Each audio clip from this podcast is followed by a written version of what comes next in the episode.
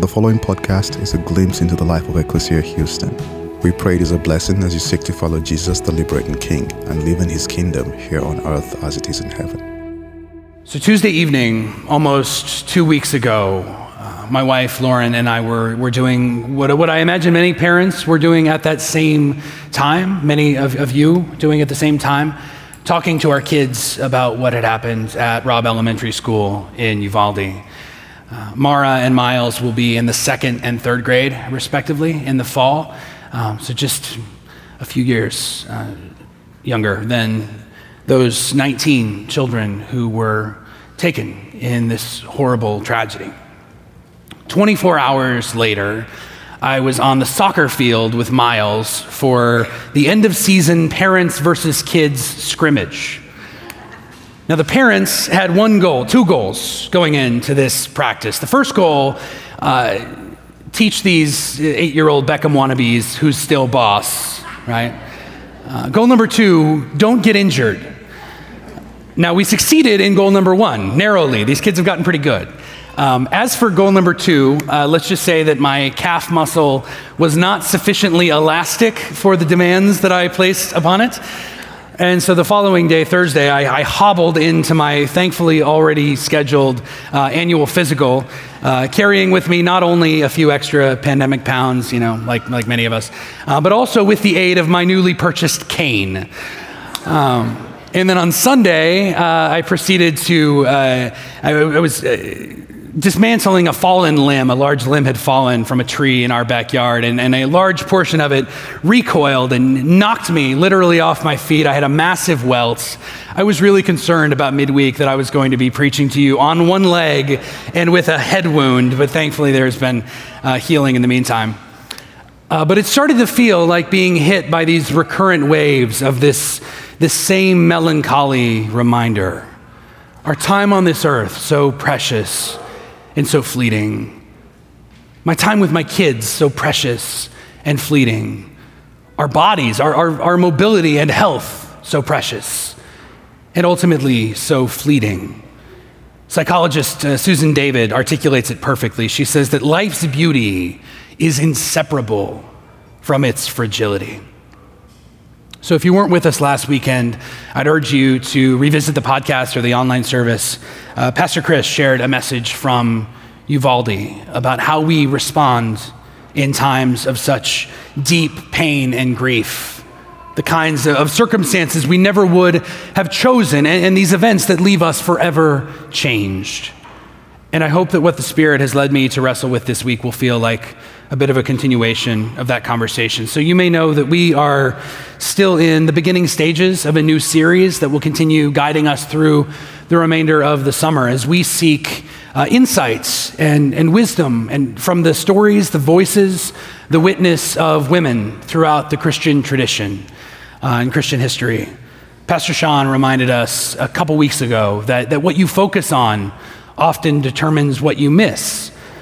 and many of us come from uh, church traditions, theological traditions, in which women's voices were not emphasized, not heard, often marginalized, or even silenced. And, and, so I'm so grateful that in the coming weeks you'll hear from amazing women in our community Erica Graham, Ruth Turley, uh, Rochelle Palmer, among them. And so today I want to invite you into a story that honestly was not familiar to me until uh, recently, but someone who has been a figure of, uh, of some notoriety over the past half century. I'd like to introduce you to Joni Eareckson Tada. She was born in Maryland in 1949. And Joni had a fairly ordinary childhood. She was always active. She loved uh, hiking, swimming, riding horses. And at 14, she professed her faith in Jesus, but was still battling a sense of, that, that newly adopted faith feeling uh, shallow, surface level, that her concerns had remained largely superficial. And she has recounted that around the time of her senior year, she was praying fervently for, for God to, um, to disrupt those rhythms, to, to, to, shake things up, to bring her into a, a deeper sense of reliance. And I want to uh, let you hear from Joni herself about what happened next as she shares her story. Just a few weeks after high school graduation, As I was preparing to head off to college, my sister Kathy invited me to go to the beach for a swim. I swam out to this raft. Athlete that I was, I didn't even touch bottom. Hoisted myself up onto it and then took this really stupid dive into what ended up being extremely shallow water. I snapped my head back when I hit bottom and it crunched my fourth cervical vertebrae, severing my spinal cord. There I was lying face down in the water, desperately hoping that my sister Kathy would please notice that I had not surfaced from my dive. Unbeknownst to me, her back was turned to me. She didn't even see me take that dive. But a crab bit her toe. And it so startled her that she quick turned around in the water screamed to me, Joni, watch out for crabs. And when she did, she saw my blonde hair floating on the surface. I was face down, ready to drown. She came swimming quickly, pulled me up out of the water. And I never, I never was so grateful for fresh air. She saved me.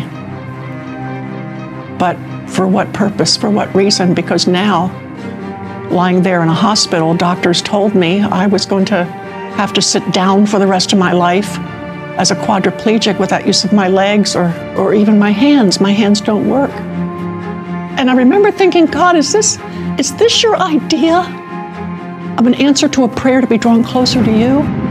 If it is, you're never going to be trusted with another one of my prayers again. I mean, I'm a new Christian. How could you have taken me so seriously? I sank into deep depression.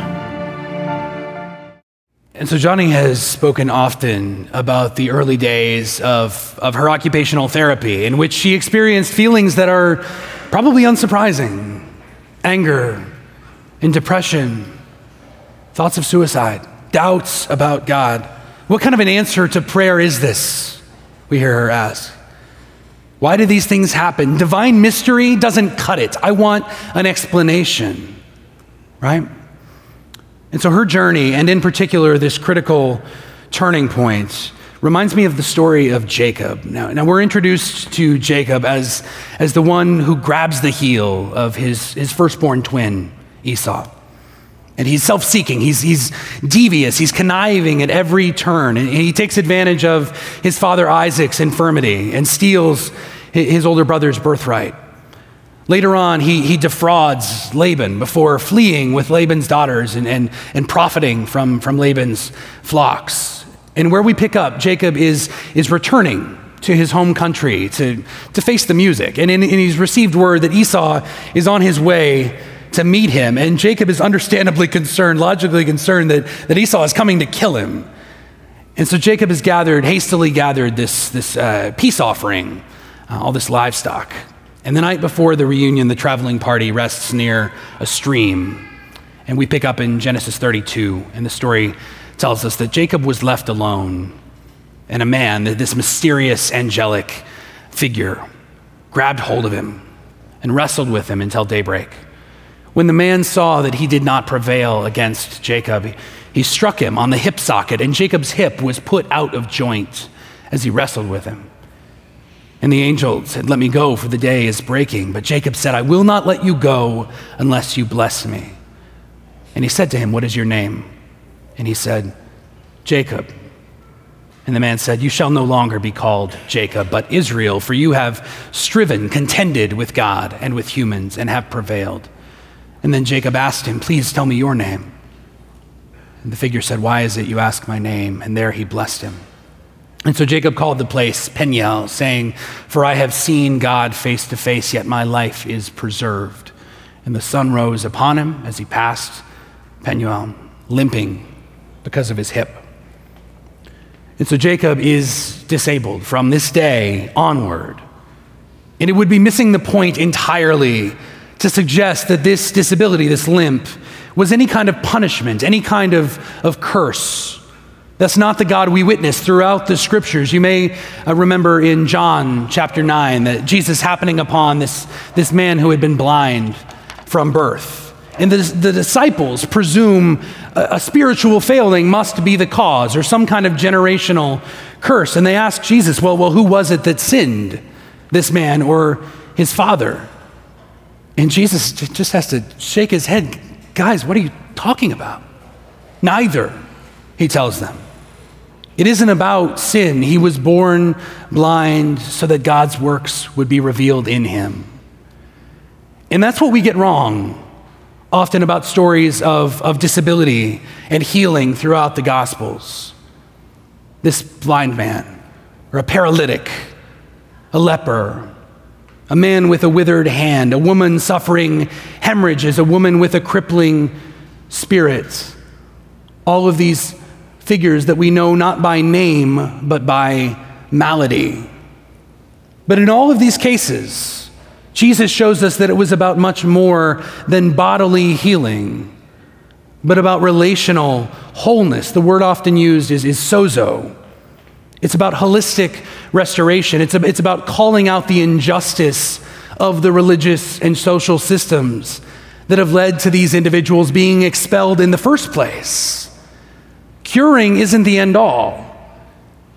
And the truth of the matter is that the only true healing there is is eternal healing. Everything between now and then is healing. It's a process.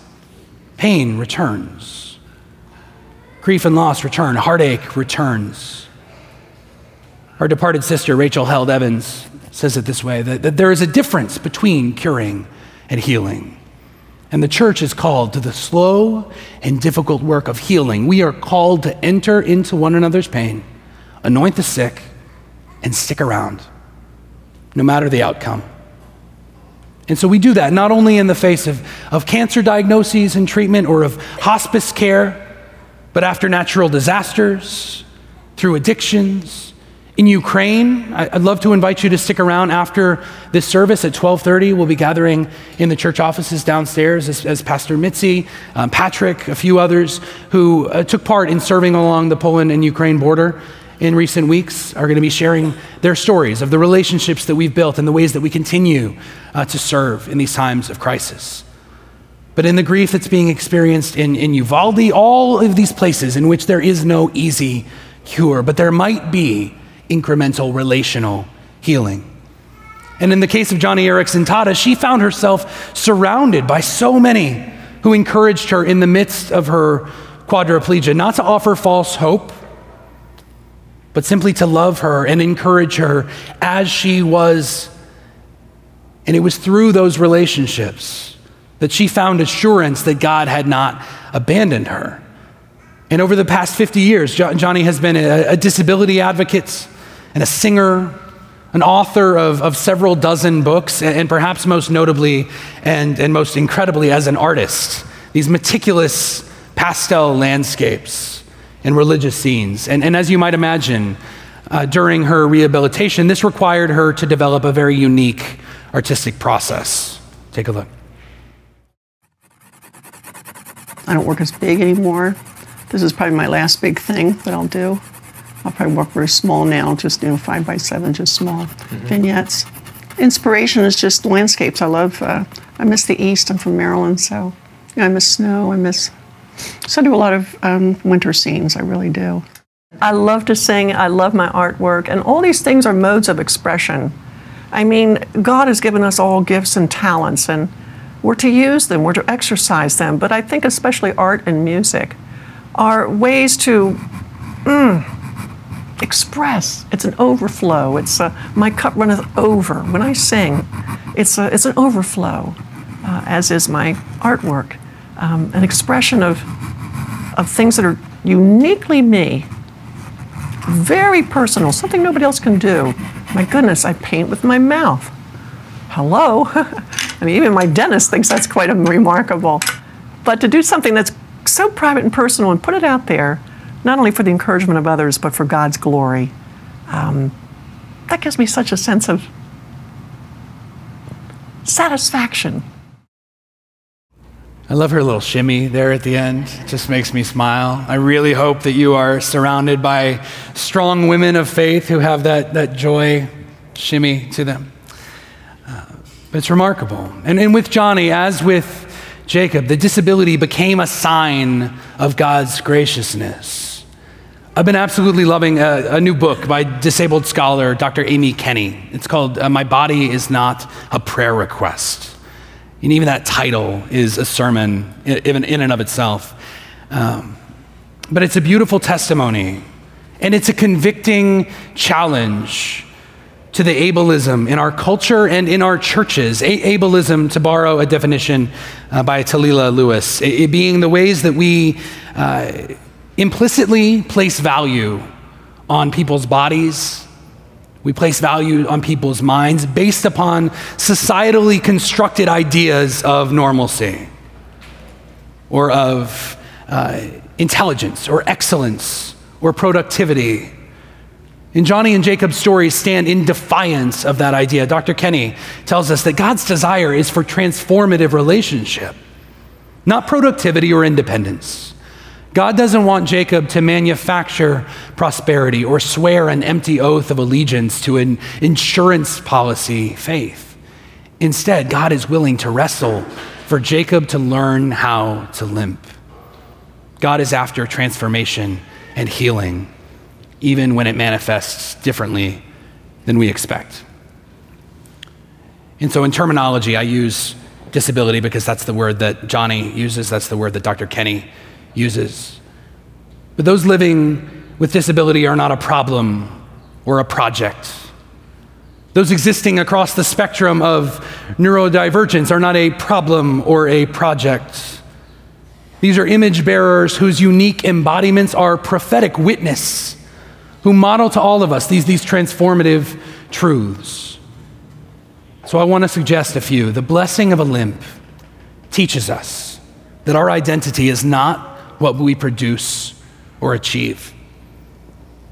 And we see it in this story. Jacob, no longer the deceiver, obsessed with obtaining more and more at, at, any cost more goats, more rams, more camels, cows, bulls, more donkeys, more wives, more wealth. He longs for a new name, a truer identity. And he's granted one. Instead, Israel who wrestles through the night and seems to undergo this, this complete internal change gratitude, all of a sudden, humility, all of a sudden, this, this, this desire, this, this readiness to seek forgiveness and healing. And so Jacob has learned the willingness to be vulnerable rather than this obsessive need to project strength, this, this projection that's so prevalent in our culture. Remember, the Lord tells us my grace is sufficient for you, for power is made perfect in weakness. The blessing of a limp helps us to slow down and see one another differently. We're told that Esau runs out to meet Jacob. Obviously, Jacob cannot do the same, but as he, he hobbles forward, he watches this brother whom he has deeply wronged with arms outstretched this brother now ready, eager to re- reconcile. And, and, Esau is taken aback by all that, that Jacob has brought with him in this, these, these efforts to make amends for his debt. And, and, and, the story goes on in Genesis 33 that Esau says, What, do you mean by all this, this company I met? And Jacob answered, well, well, to find favor with my Lord, I'm here to make it right. But Esau said, I, I have enough. My brother, keep what you have for yourself. And Jacob said, No, please, if I find favor with you, then accept my present from my hand. For truly to see you, see your face, is like seeing the face of God, since you have received me with such favor. Please accept my gift that is brought to you because God has dealt gracious with, graciously with me, and because I have everything I want. After all of this winding journey, he has found contentment. And so he urged him and he took it. So Jacob used to see a competitor, and now he sees a brother. How often uh, do we miss one another simply because we have, have failed to slow down, that we take no time to slow down to see one another? How much sadness, anger, shame, hatred builds up in the hearts of those who commit violent acts, like we have seen so often in recent weeks and recent years. In part, in part, because those in their lives, in their circles, have not slowed down to see them. How often do we see an obstacle or a problem before we see a person And this becomes an invitation. Whomever may be a source of, of disturbance or, or conflict in your life, whoever feels like an obstacle, what would it look like? What's standing in the way of seeing this individual or these individuals with compassion, forgiveness? Maybe you're the one that needs to seek forgiveness. They're limping too. And the blessing of a limp reminds us of our limits. Joni Eareckson Tada continues to run an international foundation which, among other things, uh, refurbishes, uh, co- collects uh, used wheelchairs and other mobility devices so that they can be uh, refitted and then deployed into uh, nations, developing nations, uh, often around the globe in need, where di- disabled individuals still face significant marginalization. She served on national councils and organizational boards. She's been a four decade presence on the radio and continues in her 70s to speak at conferences and, and publish daily devotionals. She's very busy. I know because I called her people and I tried to talk to her. And she, she wanted to, but she couldn't. I couldn't get it in the schedule. Very busy. She did give me the blessing to share her story with you all.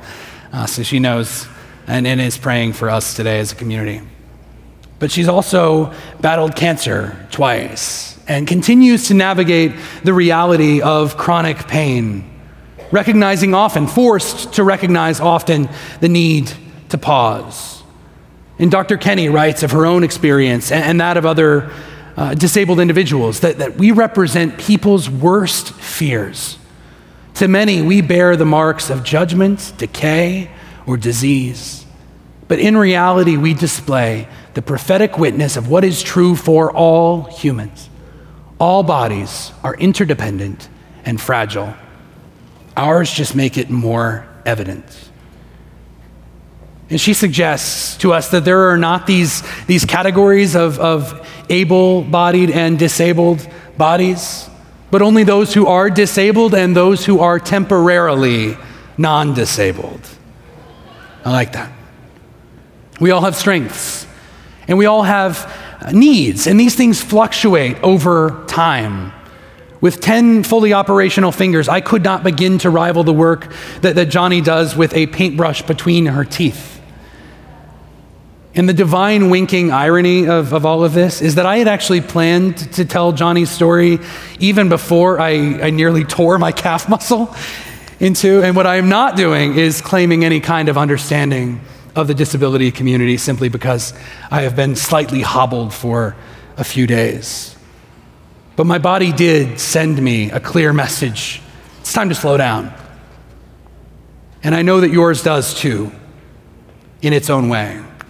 God does for each of us, and we aren't always the best at listening. And perhaps this summer season may be an invitation to do just that or even more importantly, to help provide that allowance, that spaciousness for someone else in your life who needs it.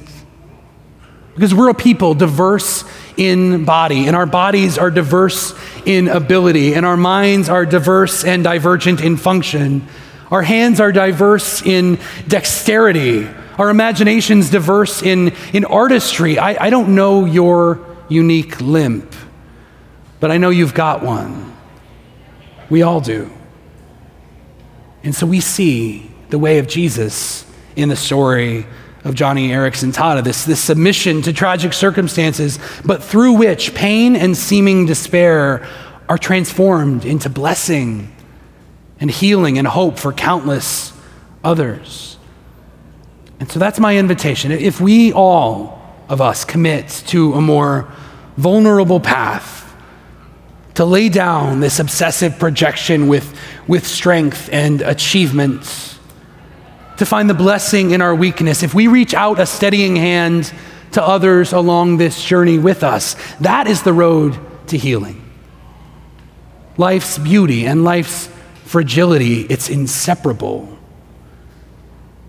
When describing the great cloud of witnesses, the writer of Hebrews reminds us that by faith, Jacob when dying, blessed each of the sons of Joseph, bowing in worship over the top of his staff, his walking stick.